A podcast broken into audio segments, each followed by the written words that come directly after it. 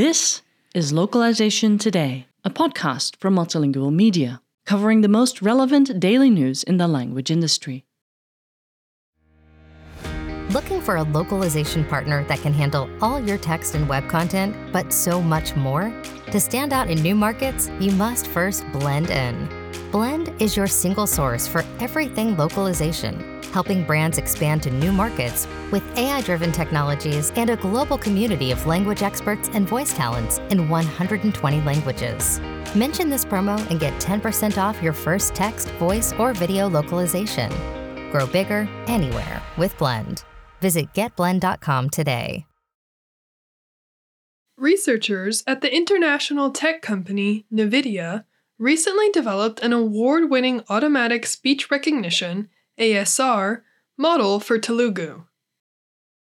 Though it's among the most widely spoken languages in the world, Telugu has few high quality ASR models available for it and is classified as a low resource language. NVIDIA researchers came in first place at an October ASR competition held by the Indian Institutes of Information Technology, Hyderabad. IIIT Hyderabad.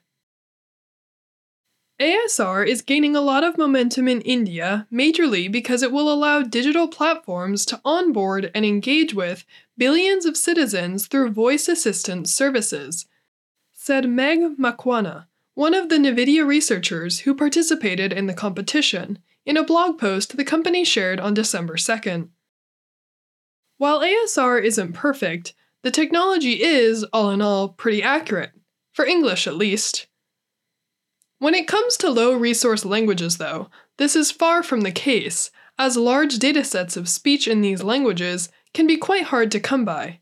Take Telugu, for instance, it's among the 20 most widely spoken languages in the world, with more than 80 million native speakers. Yet, speech recognition tools fail to do the language justice, as the speech datasets available are smaller than those that are available for other languages. The competition consisted of two tracks an open track wherein participants could use any dataset and a pre trained model, and a closed track in which the competition's organizers supplied a dataset of roughly 2,000 hours of Telugu speech. On both fronts, NVIDIA's team came in first place, achieving word error rates, WER, of 12% and 13%, respectively. These results are on par with the state of the art ASR models. According to data from Statista, Rev AI's ASR model has a WER of 14% and Google's comes in at around 16%. NVIDIA's research team believes that their work can serve as a baseline model that others can use to create more accessible ASR for Telugu.